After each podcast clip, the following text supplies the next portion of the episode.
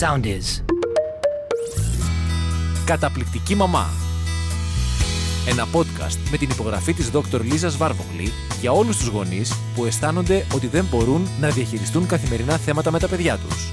Κι όμως, μπορείς και εσύ να γίνεις μια καταπληκτική μαμά ή ένας καταπληκτικός μπαμπάς.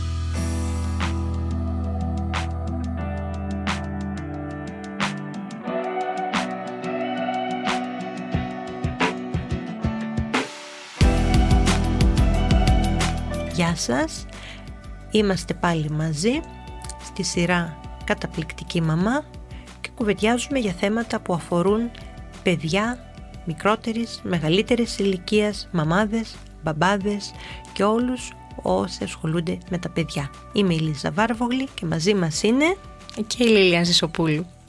Και σας έχουμε ένα πολύ ωραίο θέμα σήμερα. Το θέμα έχει να κάνει με τους βαθμούς, τους σχολικούς βαθμούς πώς να αντιδράσουμε όταν το παιδί μας έρθει στο σπίτι και φέρει κακό βαθμό. Και όταν λέω το παιδί, μιλάμε για παιδιά ηλικίας δημοτικού σχολείου, αλλά μιλάμε επίσης και για παιδιά που είναι στην εφηβεία, που είναι στο δημοτικό, το γυμνάσιο και το λύκειο. Ας ξεκινήσουμε λοιπόν με αυτό το καυτό θέμα θέμα που σίγουρα και οι εκπαιδευτικοί της παρέας που μας ακούνε έχουν σηκώσει τα ηχεία τους στο τέρμα. Είμαι σίγουρη. Αχ, λοιπόν, ε, να πω εγώ κάτι σημαντικό πριν ξεκινησουμε Το οποίο από όσο ξέρω για τις τελευταίες τουλάχιστον γενιές εκπαιδευτικών ισχύει ευρέως. Όταν ένας δάσκαλος ή ένας καθηγητής ε, χρησιμοποιεί ένα βαθμό είτε καλό είτε κακό και μάλλον όταν είναι κακός, αυτούς που θεωρούμε κακούς, δεν το κάνει για να τιμωρήσει. Δεν έχουν σε καμία περίπτωση τιμωρητικό, ε, τιμωρητική εικόνα αυτή η βαθμή και τιμωρητική χρειά. Μπορεί να το κάνουμε, δεν το κάνουμε σίγουρα ελαφρά την καρδία. Το τονίζω Σκεφτόμαστε πολύ πριν βάλουμε κάθε βαθμό. Ε, μπορεί να θέλουμε να δείξουμε μια διαφοροποίηση ανάμεσα στα παιδιά που προσπαθούν πάρα πολύ και που δεν προσπαθούν καθόλου. Γιατί κάπως δεν πρέπει σε αυτή τη ζωή να επιβραβεύονται και αυτοί που προσπαθούν, που κοπιάζουν. Μπορεί να μην τα καταφέρουν πάντα, αλλά προσπαθούν και είναι σημαντικό. Υπάρχει ένας διαχωρισμός λοιπόν ανάμεσα στον μαθητή που προσπαθεί, τον μαθητή που προσπαθεί λίγο λιγότερο και τον μαθητή που δεν προσπαθεί ενδεχομένως καθόλου για χύψη λόγους. Που πολλές φορές δεν είναι έλλειψη ικανότητας, να το πούμε και αυτό, γιατί αυτό είναι νομίζω μια άλλη ιστορία. Μιλάμε για τον μαθητή που απλώς δεν θέλει, αποφασίζει για κάποιον λόγο ότι δεν θέλει να συμμετάσχει σε κάτι. Για πες μας όμως το, αυτό το πολύ ωραίο παράδειγμα με τους δικούς σου μαθητές, γιατί νομίζω ότι αυτό πιάνει έτσι πραγματικά όλο αυτό το φάσμα των παιδιών, των γονιών, του εκπαιδευτικού και είναι ένα ξανά παράδειγμα βγαλμένο από την αληθινή ζωή. Αχ, η δικιά μου τάξη, η δικιά μου τάξη φέτος είναι πολύ ιδιαίτερη. Ε, έχω έξυπνα μυαλά, πολύ ιδιαίτερα μυαλά, αλλά έχω παιδάκια λίγο που επαναπαύονται Και δεν το χρησιμοποιούν αυτό το μυαλουδάκι που έχουν στο 100% που θα μπορούσαν. Και εγώ έχω μάθει στη ζωή μου να είμαι αντικειμενική. Όσο μπορώ να είμαι δίκαιη και αντικειμενική. Να μην αδικήσω κανένα παιδί, αλλά να μην τα ισοποδώσω και όλα. Οπότε φέτος για πρώτη φορά είχα πολύ μεγάλο δίλημα στους βαθμούς που θα έβαζα. Είμαι σε σχετικά μικρή τάξη, οπότε η βαθμή μου είναι ακόμη αβγ.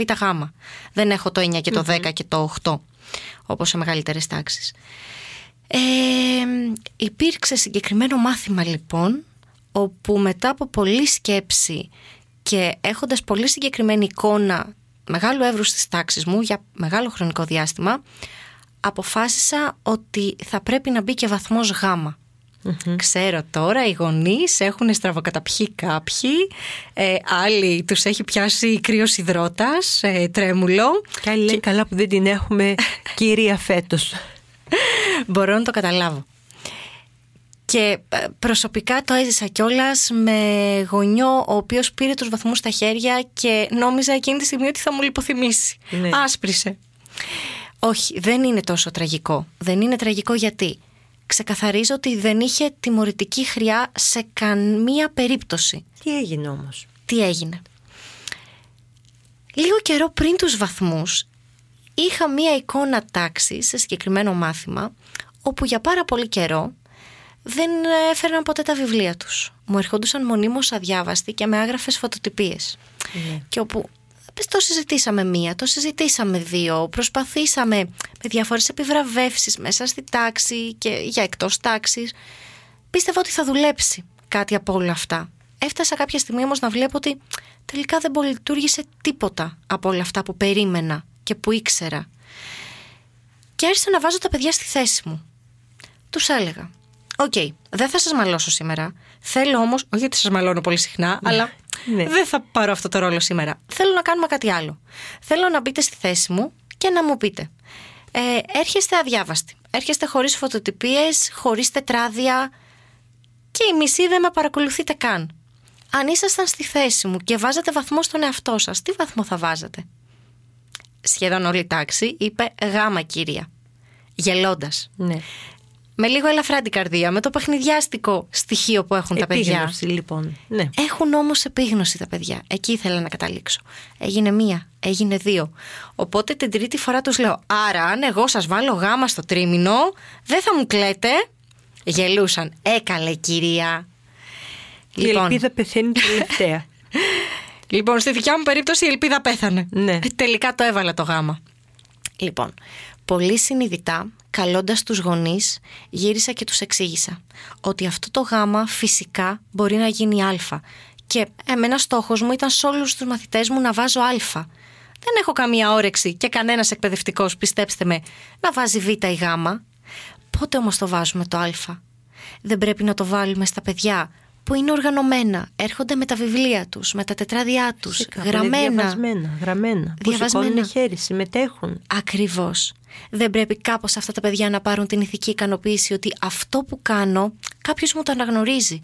Μετράει. Και, πάει δεν- κόπος μου χαμένος. Ναι, και νομίζω δεν είναι μόνο ηθική ικανοποίηση, είναι να το πούμε και αυτή η επιβεβαίωση ότι ναι, αυτό που κάνεις είναι καλό, έτσι μελετάμε, έτσι μαθαίνουμε, έτσι οργανώνουμε τον εαυτό μας για να είμαστε μαθητές, είτε δημοτικού, είτε αύριο μεθαύριο γυμνασίου ή λυκείου.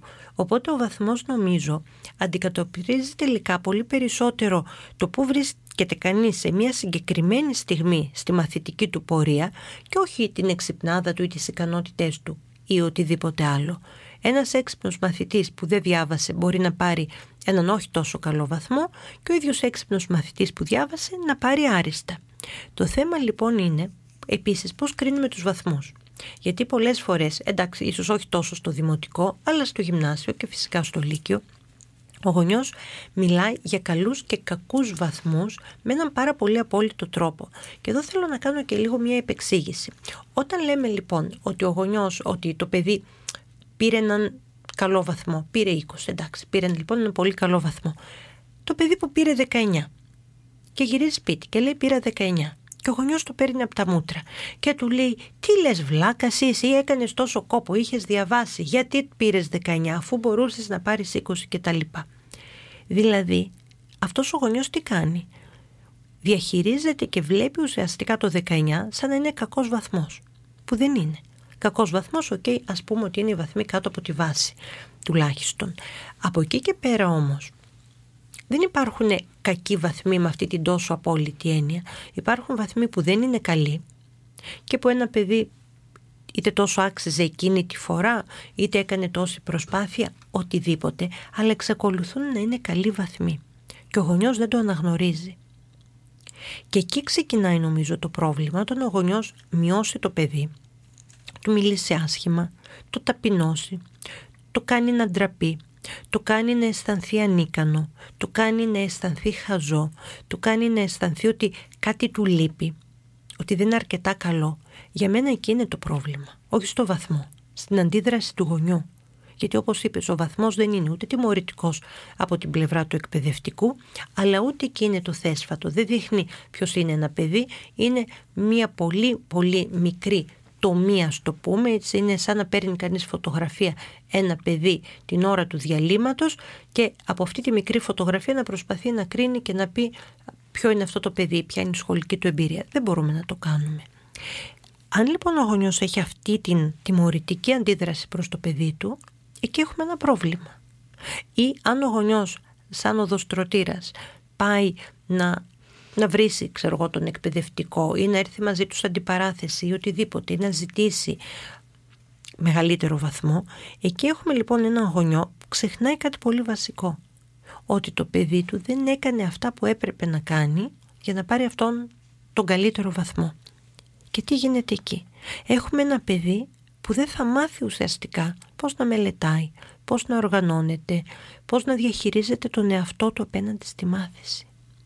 Και αυτό είναι σημαντικό, δεν είναι μόνο το τι έμαθε, αλλά είναι και η διαδικασία του πώς μαθαίνει, του πώς οργανώνεται και αυτό θα το μάθει από πιο μικρή ηλικία για να το κουβαλήσει μετά αργότερα στο γυμνάσιο, στο λύκειο, στο πανεπιστήμιο όταν έρθει εκείνη η ώρα. Και είναι μια μακριά πορεία. Σαφώς, γιατί ας μην ξεχνάμε ότι η βαθμοθυρία δεν είναι το νόημα και ο στόχος του σχολείου. Το νόημα και ο στόχος του σχολείου είναι να κατανοήσουμε ότι αυτά που κάνουμε στην καθημερινότητά μας όσο είμαστε μαθητές, στο μικρό κόσμο και στη μικροκοινωνία που είναι ένα σχολικό πλαίσιο, έχουν ένα αντίκτυπο. Και το αντίστοιχο αντίκτυπο θα υπάρχει και στη ζωή μας όταν θα είμαστε μεγαλύτεροι. Για παράδειγμα, ναι, ένα παιδάκι το οποίο παίρνει την τσάντα του στο σχολείο, βάζει τα βιβλία μέσα, έτσι την πηγαίνει στο σπίτι, έτσι την ξαναφέρνει την επόμενη μέρα. Αν ο ενήλικας πάει στη δουλειά του και δεν είναι παραγωγικός, δεν είναι στην ώρα του, ε, του έχει δώσει το αφεντικό του κάποιες συγκεκριμένες υποχρεώσεις να φέρει εις πέρας. Δεν τις φέρνει εις πέρας. Θεωρείτε ότι είναι πολύτιμο μέλος της εργασίας που κάνει; Όχι. Θα ανταμυφθεί γι' αυτό; Όχι. Όχι. Κατά κάποιο τρόπο, κάπως έτσι λειτουργεί και η φιλοσοφία του σχολείου. Η βαθμή δεν είναι τιμωρητική. Η βαθμή δεν είναι το παν. Και το λέω εγώ που είμαι εκπαιδευτικός. Ναι. Α μην στοχεύουμε στους βαθμούς. Α στοχεύουμε στη συνολική εικόνα του παιδιού στην τάξη. Νομίζω ότι είναι πολύ σοφή παρατήρηση αυτή, γιατί στη δουλειά μου βλέπω πάρα πολύ και το ακούω πάρα πολύ παιδιά εκεί Δευτέρας Τρίτης Λυκειού που είναι τρομερά αγχωμένα και που έρχονται οι γονείς και μου λένε «Μα πώς είναι δυνατόν». Έγραφε συνέχεια σε όλα τα διαγωνίσματα, είχε στα μαθήματα 20 και τα λοιπά και στις εξετάσεις έγραψε 12. Φυσικά πάντοτε υπάρχει το πολύ στρες, πάντοτε υπάρχει μια ατυχία, πάντοτε μπορεί να υπάρχει μια εξήγηση. Αλλά, αλλά αυτό γίνεται μία φορά. Όταν λοιπόν βλέπουμε ότι ένα παιδί έχει για παράδειγμα πολύ καλούς βαθμούς στο σχολείο, αλλά δεν τα πηγαίνει στο τρίμηνο, αλλά στις εξετάσεις πάει χάλια ή όταν γράφει α, πανελλήνιες δεν τα πάει καλά, εκεί θα πρέπει να μας προβληματίσει αυτό που συζητάμε σήμερα. Μήπως λοιπόν αυτή η βαθμή ήταν παραφουσκωμένη, είτε γιατί ο γονιός πίεσε πάρα πολύ, είτε για χύψη οποιουσδήποτε λόγους, το παιδί έμαθε ότι πρέπει να κυνηγάω τον βαθμό, κυνήγησε τον βαθμό, αλλά δεν κυνήγησε τον τρόπο μελέτης. Δεν κυνήγησε το πώς θα βάλει στη μνήμη του και θα συγκρατήσει όλη την πληροφορία, όχι με επιφανειακό, αλλά με βαθύ τρόπο. Άρα λοιπόν, εδώ θα πάω εγώ ένα βήμα πίσω και θα ξεκινήσω από το δημοτικό για να πω στους γονείς και να τους θυμίσω ότι όταν ένα παιδί φέρει έναν κακό βαθμό ή έναν μη καλό βαθμό ή έναν βαθμό που δεν είναι επιθυμητός από το γονιό, ο γονιός δεν θα πρέπει να αντιδράσει με κακό τρόπο ούτε να μιλήσει άσχημα στο παιδί, ούτε να το μειώσει, ούτε αυτό το να του πω κάτι που το ακούω πολύ συχνά, να τον ντροπιάσω για να συνέλθει. Με η ντροπή δεν είναι κίνητρο, η ντροπή είναι αντικίνητρο. Άρα δεν θέλουμε να ντροπιάσουμε ένα παιδί για να φερθεί καλά. Θέλουμε να το τονώσουμε, θέλουμε να το ενθαρρύνουμε, θέλουμε να χτίσουμε στα δυνατά του. Το παιδί λοιπόν που έρχεται σπίτι και δεν έχει πάρει έναν καλό βαθμό, δεν θα είναι ένα χαρούμενο παιδί. Δεν θα είναι περήφανο για τον εαυτό του. Δεν είναι ανάγκη λοιπόν να ρίξουμε και εμείς λάδι στη φωτιά ή ακόμα χειρότερα αλάτι στην πληγή και να το κάνουμε να νιώσει ακόμα χειρότερα. Εκεί λοιπόν θα πρέπει να δείξουμε αγάπη, κατανόηση, καλοσύνη σε πρώτη φάση. Γιατί, επειδή θέλουμε να περάσουμε στο παιδί μας το μήνυμα ότι εγώ σε αγαπάω όπως και αν είσαι, ό,τι και αν γίνει να μην το λέμε μόνο με λόγια σε άλλες στιγμές, αλλά εμπράκτος το δείχνουμε εκείνη την ώρα που το στηρίζουμε. Και στο παιδί μένει αυτό το μήνυμα, ότι α, η μαμά, ο μπαμπάς με αγαπάει για αυτό που είμαι, πιστεύει σε μένα. Και αυτό θα το βοηθήσει, αυτό θα γίνει καύσιμο για το παιδί, αυτή η αγάπη, αυτή η κατανόηση, αυτή η καλή συμπεριφορά, με κατανόηση του γονιού προς το παιδί θα γίνει το καύσιμο ουσιαστικά που θα βοηθήσει το παιδί να τα πάει καλύτερα την επόμενη φορά, να κάνει προσπάθεια, να πιστέψει στον εαυτό του. Και αυτή αυτό δεν θέλουμε να πετύχουμε. Παιδιά που πιστεύουν στον εαυτό τους και που κάνουν αυτόνομα και αυτοδύναμα μία καλή προσπάθεια. Και καλή προσπάθεια έχει και καλό αποτέλεσμα. Φυσικά. Εγώ θα το πάω ένα βήμα παραπέρα σε κάτι λίγο πιο πρακτικό. Έχουμε το περιστατικό που έχουμε γυρίσει στο σπίτι και ναι, δεν είμαστε ευχαριστημένοι από τους βαθμούς του παιδιού μας. Τι κάνουμε; Συζητάμε μαζί του. Συζητάμε και ρωτάμε το παιδί το ίδιο τι πιστεύει ότι έχει συμβεί. Γιατί τα παιδιά ξέρουν όπως είπαμε, τα παιδιά ναι. έχουν αυτογνωσία. Και σε εκείνη τη φάση που το παιδάκι θα είναι σε θέση κάποια στιγμή να μας πει... Σε δεύτερο χρόνο ναι, λοιπόν. Ναι, ναι, ναι, φυσικά. Θα είναι σε θέση να μας πει τι πραγματικά έχει συμβεί, τι πιστεύει αυτό ότι πήγε λάθος και δεν είχε ένα καλύτερο βαθμό. Συζητάμε μαζί του για το τι θα μπορούσαμε να κάνουμε. Και βάζω και το εμείς μέσα, το κάνουμε το πληθυντικό, γιατί πιστεύω ότι αυτή τη στιγμή είναι μια πολύ καλή στιγμή να αναρωτηθούν και οι γονείς εγώ τελικά βοήθησα το παιδί μου όσο είχε ανάγκη. Προσοχή, δεν λέω ότι θα πάρετε τα βάρη του παιδιού Ή θα από πάνω τη του. δουλειά Εσείς για το παιδί, γιατί Όχι και αυτό είναι βέβαια. άλλο τρομερό. Α, βέβαια. Ε, αν ένας μαθητής δεν φτιάχνει την τσάντα του και έρχεται με λάθος βιβλία την επόμενη μέρα, δεν θα φτιάξει ο γονιός την τσάντα του. Όπα. Αυτό είναι κάτι άλλο. Θα του θυμίσει ότι πρέπει να φτιάξει σωστά την τσάντα. Ακριβώς. Ή να φτιάξει μια λίστα και να τσεκάρει. Ή θα ελέγξουν μαζί το πρόγραμμα. Μπορεί να τους ζητήσει να, να κάνουν μία, δύο, τρεις φορές μαζί την τσάντα, ο γονιός να διαβάζει τα μαθήματα και το παιδί να διαλέγει το σωστό βιβλίο και να το, κα- να το βάζει μέσα. Μιλάω για λίγο πιο μικρές Ναι. ηλικίες. ώστε να δει ότι σιγά σιγά αυτοματοποιείται όλη αυτή η δια- η διαδικασία και είναι σε θέση το παιδάκι να την κάνει σωστά μόνο του. Ναι.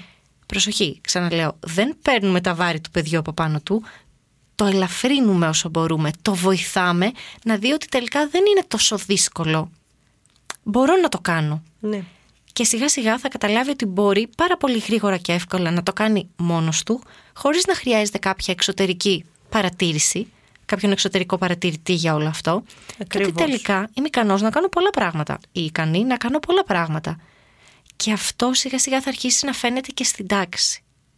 Και είναι μια αργή πορεία και θα πρέπει να θυμόμαστε ότι όλα αυτά τα θέματα δεν λύνονται από τη μία μέρα στην άλλη, από τη μία στιγμή στην άλλη, αλλά θέλουν μέρες, εβδομάδες, μπορεί και μήνες και τα χτίζουμε. Και κλείνοντας θα ήθελα να κάνω την εξής παρατήρηση, ότι δίνουμε πάρα πολύ α, σημασία στους βαθμούς και ίσως δεν θα έπρεπε. Θα έπρεπε να δώσουμε πολύ μεγαλύτερη σημασία και προσοχή και επιβράβευση στο παιδί την ώρα της διαδικασίας της μάθησης. Δηλαδή να μπορούμε να πούμε στο παιδί μας χαίρομαι που σου αρέσει να διαβάζεις εξωσχολικά βιβλία. Μπράβο που κάθισες στο γραφείο σου αμ, και μάζεψες τα τετράδια, ξέρω εγώ, τα βιβλία σου και τα λοιπά για να διαβάσεις και που κάθισες χωρίς να σηκωθείς για, ξέρω εγώ, δεν ξέρω, ένα τέταρτο ή μισή ώρα ή δέκα λεπτά, δεν πειράζει παρατηρούμε και λέμε στο παιδί τι έκανε σωστά. Και όσο λέμε στο παιδί τι έκανε σωστά, το παιδί θέλει να μας ευχαριστήσει. Έτσι είναι καλωδιωμένο από τη φύση του. Οπότε θα το ξανακάνει σωστά το σωστό γιατί θέλει να μας ευχαριστήσει.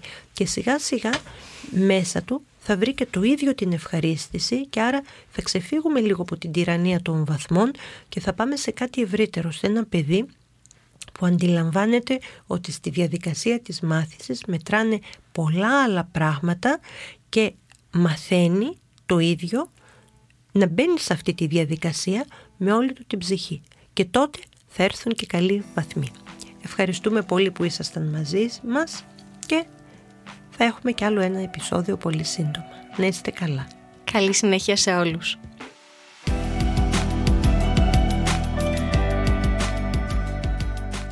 Ακολουθήστε μας στο Soundees, στο Spotify, στο Apple Podcasts και στο Google Podcasts.